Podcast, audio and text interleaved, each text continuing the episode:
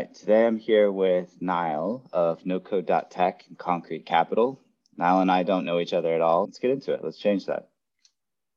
Sounds good. Thanks for having me, Andrew. Why don't you give me a rundown of what you're working on? Because I know we were chatting back and forth, and you said you're about six months ahead of us. So I'm very eager to hear what's around the corner for us because right now I feel like I'm sitting in the middle of a dumpster fire and it's just chaos all around me, and I'm hoping that calms down in a couple months. Yeah, no, that, that sounds about right. That, that's what it's been like for me for as long as I can remember now. So I guess like in, in terms of how I got into micro private equity and what I'm doing now, for the last few years I've had a, a kind of corporate career, worked for a bank, etc. And I'd done a little bit of kind of startups and stuff before that. But uh, yeah, for the last kind of five years up until a couple of months ago, I was kind of full time uh, consulting, uh, working in corporate, doing all those kind of things.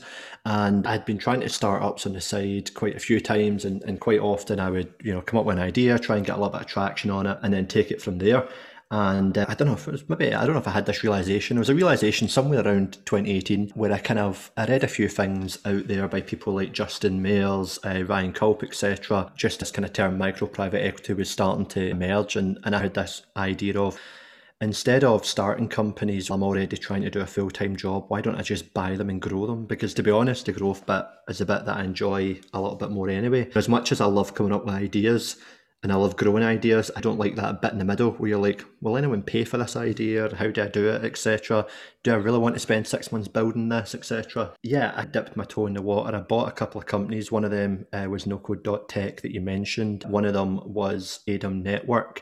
And and the reason I say I was six months or a year or whatever it may have been ahead of you is when I read, I don't know if we should blog your newsletter uh, fairly recently, but I read it and you guys were talking about things like it's quite difficult to juggle several projects at once and all that kind of thing.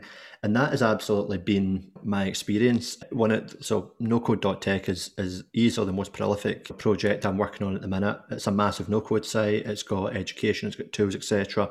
Ranks number one in Google for no code, tons of other terms. It's doing pretty well. And I thought at the time I was going to buy that and just have it for a few months, stick some sort of course on it, and it would make money.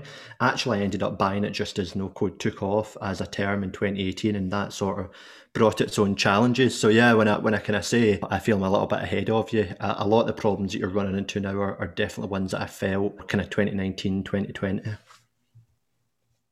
Yeah, and in terms of NoCode.tech, I, I can't tell exactly what this is, but it's like a kind of an education site. Almost what's that guy who has Ben Tossell MakerPad? Exactly. Yeah. It's almost like a MakerPad competitor. Yeah, pretty pretty similar. We brought out education really recently. Up until now, it's been primarily people come to the website, they find a tool that they want, they click out, we make some revenue based on that. Not quite affiliates, but something similar. And then, yeah, recently decided to actually turn it into an education site, which does pretty much bring it into direct competition with MakerPad uh, and No Code MBA companies like that. You know. And when you bought it, because I look at this and I think, are, are you a developer yourself? Do you code? Yes.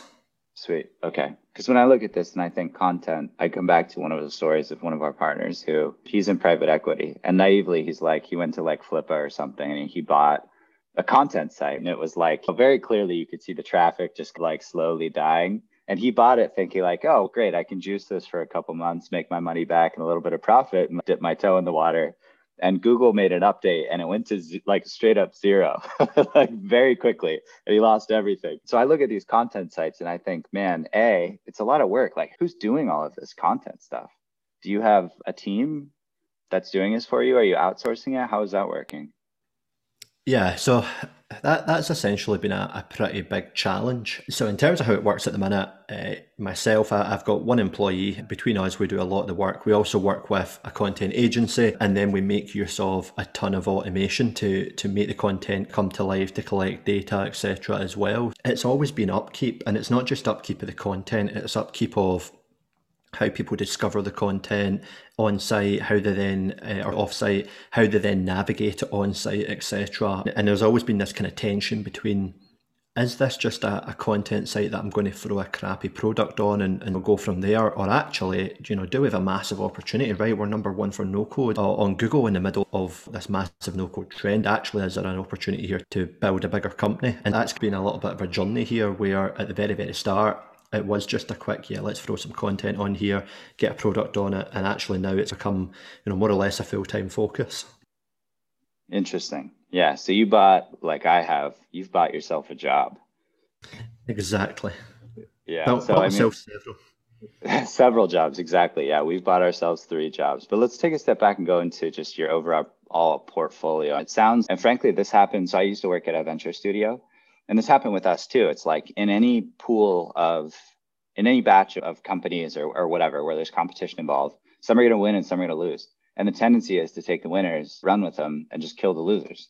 Mm-hmm. And I naively, perhaps at the beginning of this, I was looking at micro private equity and buying stuff with cash flow already as a way to mitigate that. So, like maybe my thinking was back then, maybe micro acquisitions are not subject to power laws, right? If you're buying something that's already working, there's no guessing. You should be able to do some kind of better prediction than you could with a company making zero versus making, I don't know, five, 10K in MRR a month um, you should be able to predict like some kind of growth rate. But I, I don't know that's the case. It, it may turn out actually that even in a portfolio of profitable companies, you have power laws too there where there's just inevitably one that kind of takes off and their growth rate is we have one right now in our portfolio too it's we get like 100 users a day that sign up for that thing and it's still running on this like single DigitalOcean instance. It's 20 bucks a month to run the whole it's like the most profitable, highly growing product we have. And yeah, then we have some that are just like struggling. They get a couple users a day. We can hold it for three years and make our money back and a good profit, maybe uh, double it, but it's going to take a while.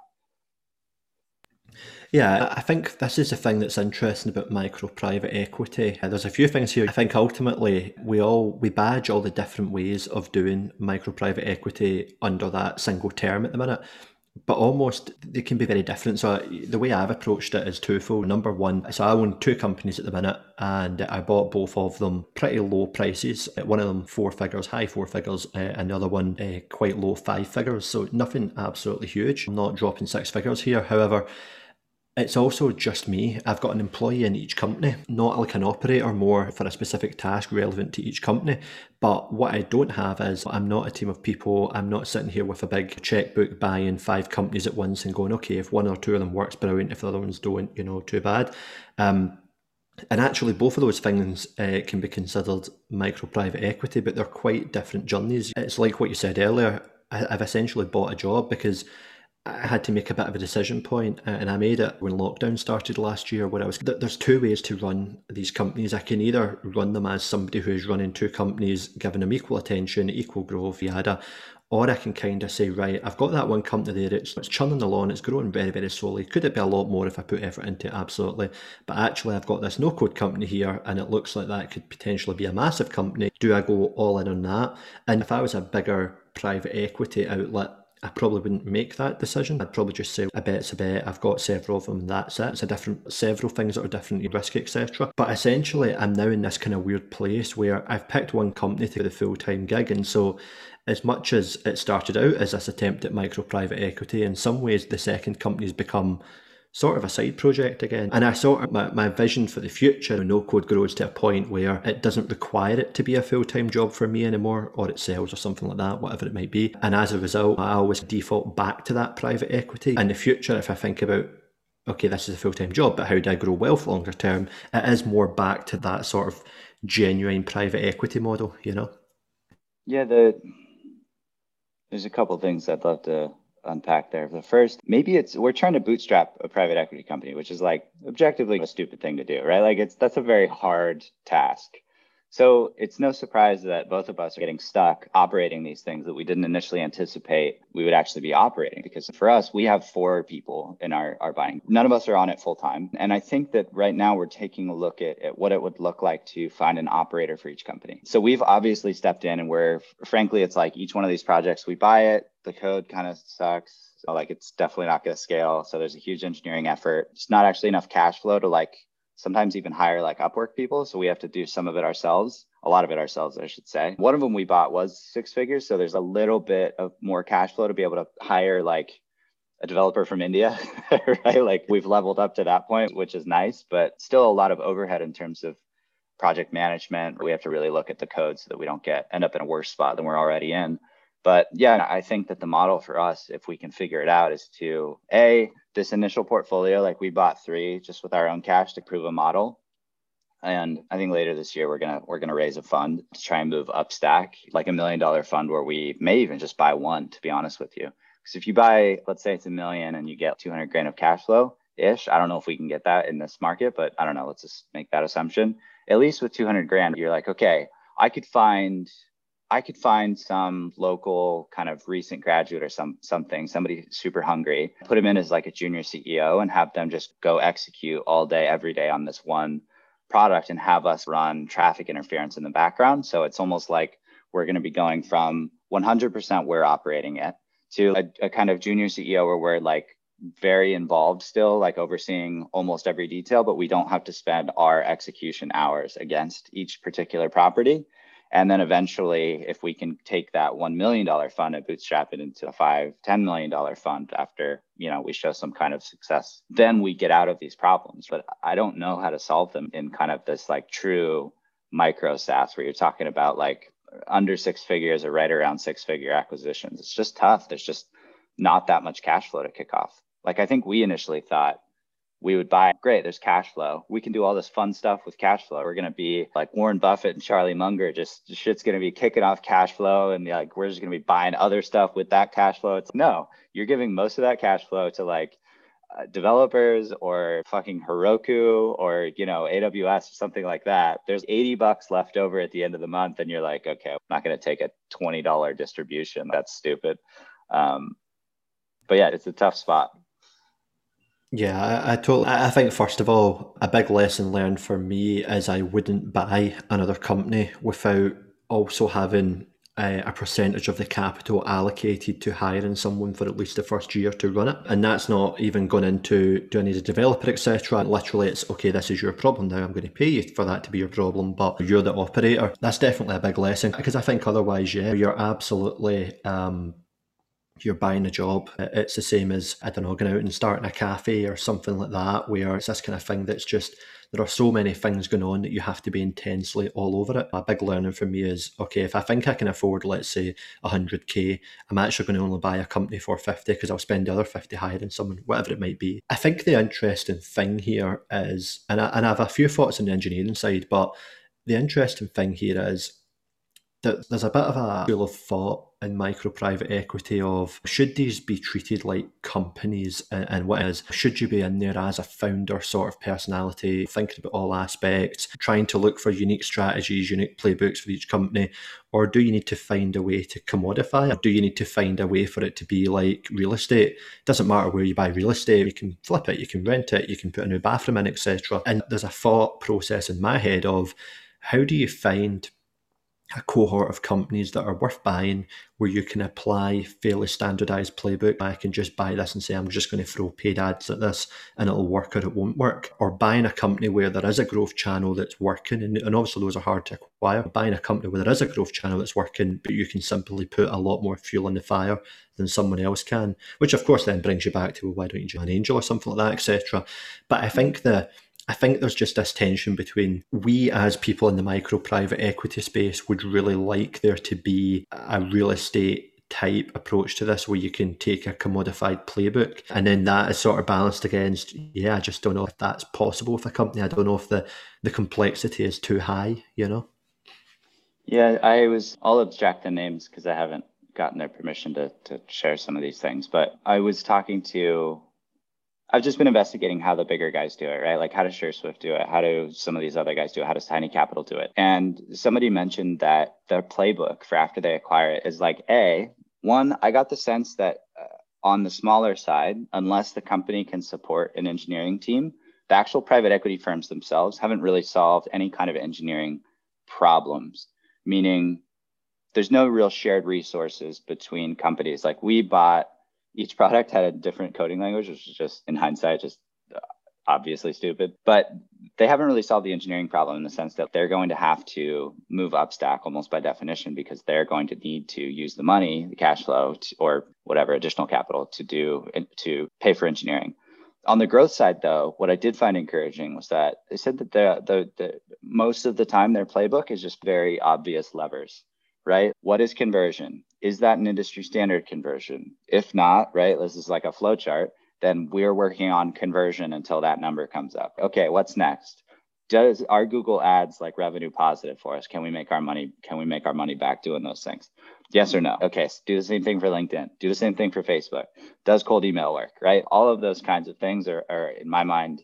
It was, you know, I always joke that I only have like mediocre revelations these days, but that was like one of the more profound mediocre revelations that these guys are just even at the bigger scale pulling on very obvious levers.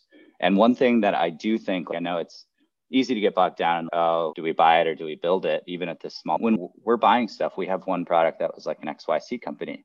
And what's great is that that motherfucker gets traffic. It gets 200 people a day. I have I have stuff to go play with. I have data to go manipulate and change and try and run experiments because the real problem for me when I go to build stuff is you don't know if it's going to work for sometimes a year. Like I got super lucky recently with the productized service that's like a small marketing agency. And again, naively, I thought, oh, great, we'll buy these companies. I'll run them through like my growth marketing agency and boom, money will will fall from the sky. And of course, like we haven't even gotten a chance to test that thesis out yet because we've just been like solving fires on the engineering side, just trying to keep like the servers up and moving it to a real production, like high availability stuff. But yeah, that was that was and I don't know. I took it to heart and that they were just pulling on very obvious levers to get growth. So I think that you're right. I think that there is a kind of playbook that could be copied relatively simply. I don't know that you could full on outsourced executive assistant from the Philippines run growth for an entire like company making a few thousand a month. I don't know if it's that replicable, but it didn't seem like too far off from that. Yeah, and I, and I think that's ultimately that's it. Uh, yeah, you've always got to look for for obvious levers, and quite often they're there. Whenever I've looked at a company before I've even approached, I always try and have five or ten different things, um, even if only two or three of them were really the ones I would do, but five or ten different things that I would go for. But I think the tricky bit with it is unlike a different investment, like if I if I have a house, right, other than buying a house that ends up being a total wreck, right, you've got to go right back to the walls. Um, it can only go so wrong. Okay, if I need to go in and do the bathrooms, maybe I've also got to do the pipes. But then that's it. Whereas with a company, it might be okay, conversion's not working. Okay, that's because the positioning's not right. But actually, it's not that the position's not right; it's that we're sending the wrong customer. And then suddenly you just go right. You know, if you if you buy the wrong business and go down that rabbit hole, you've suddenly is that a solvable problem? Absolutely. But can you solve five of those at the same time? That's a bit harder. It's a bit more expensive. It's that you just keep pulling. And one of the things that Uh, and this I don't know if this is maybe controversial on Twitter, MPE, Silicon Valley type circles, etc. But I just don't think I would buy a company for the engineering ever again. I, I think if I was ever to buy a company now, I would go in with the assumption that I'm going to throw out all the tech, and all I want is the existing brand, the existing distribution, etc. And actually, I would even go a step further and say the next company that I'm likely to buy will simply be something that adds more distribution to the existing companies that I have. When I look at engineering problems, you, you you've mentioned a lot of them, but take any engineer who actually likes editing someone else's code. Nobody. Nobody. Uh, so you got to go in, you got to understand it. You end up reworking bits of it, and then suddenly it's like I, again. I'll go back to the house analogy. Anytime you do a renovation, you change one thing, and then you're like, oh, I got to paint this wall, I got to do this, and, and suddenly one task turns into three. And I think it's so easy to do that when you're buying tech for the tech. And I think obviously I run a no code, so I've got to say this, but I do think tech is becoming a lot more commodified. There are now a lot more people who can build things, but there are still a massive dirge of people who can grow and, and market them and sell them. Yeah. Yeah, that's a really good point. The hard part though is with some of these products, it's actually way harder to like if you're buying something, say it's a pure SaaS product, you're buying something that has users. Building against even if you're even if you're replatforming, say like changing programming languages and writing it in like the stack that you prefer, doing a migration against something that already has existing users that really don't want any downtime at all is such a harder problem than just going almost going from scratch. Because you you're starting from scratch but you also have these really weird constraints about like how somebody else organized the database. And frankly even for the ones that we rewrote we didn't get around. It was just going to be too painful to like do a total like restructure of the database and all that shit. It was like ah, fuck it we'll just whatever. We're going to make it as good as we can get it. It's fine and then move on. But you're right. Maybe it's the case that I, I know the move that in five ten years when the tech catches up the no code tech catches up the move is going to take a product buy a product that was unprofitable with five engineers, rebuild it in no code, and it will be profitable with one no code engineer, citizen developer, or whatever the fuck they're going to call themselves five years from now. That will be the move. And that's going to work great. I don't know. I don't have a confidence level that I could take, for example, um, Toybox, which does like bug reporting feedback. Like that is a Chrome extension, back end, front end. Backend, front end, I think could maybe get on like a bubble. I worry about i don't know where the ceiling is for that stuff. That's where my comfort level with no code ends is i'm totally cool with it as an mvp but i'm totally uncool with it the second that it's done and i have scaling problems I just immediately regret. And I'm like, fuck, I wish I just would have spent the extra two weeks to build it in code. But obviously, over time, that's going to move up to the point where it's just not an issue anymore. But I don't know. That would be a cool move to think about is maybe we just take this new rewrite that we have to do, which I mean, that's very real. We're like going out and getting specs for a full carte blanche rewrite and also just get one from a Bubble developer and say, hey, what could you do? What could you do in Bubble today in three weeks? Right. That would be, that would be pretty sweet. Yeah, and, and I think I think that is going to be a lot closer than five years. Uh, uh, so uh, you know you can you can argue all day about the the scaling of stuff. Where I find a problem with no code is it's not at scale to handle X number of users or anything like that, but it's how many little compromises do you need to make? How many little daft things here and there have you got to compromise within a tool? You know, Webflow, uh, so we use the WAM stack, so Webflow, Airtable Memberstack, Zapier for nocode.tech. And I've been up till about three in the morning the last three nights uh, working on a big kind of uh, replatform for some of the stuff.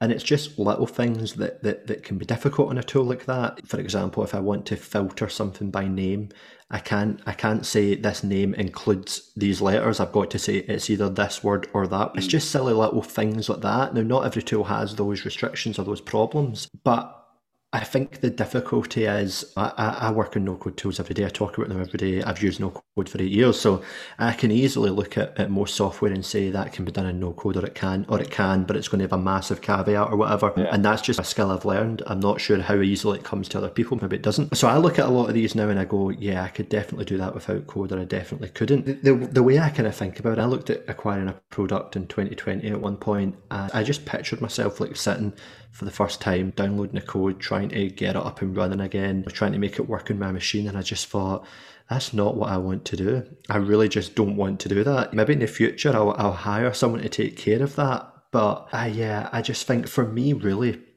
the absolute ideal purchase is, and this is an obvious thing again, kind of like you said earlier with obvious revelations. The most ideal purchase for me is a product that is as little as possible. And I'd like to buy a newsletter that's got a big audience and income. Of course, who wouldn't, right? But I just want to have the least exposure to tech possible now because to me it just feels like it's such a cost center. You know, don't mind having exposure to a complicated marketing framework because there's so much I can optimize there to make more money or whatever it might be. But tech's just a nightmare. And I say this as I've been coding now for 15 years, something like that. So I don't disagree.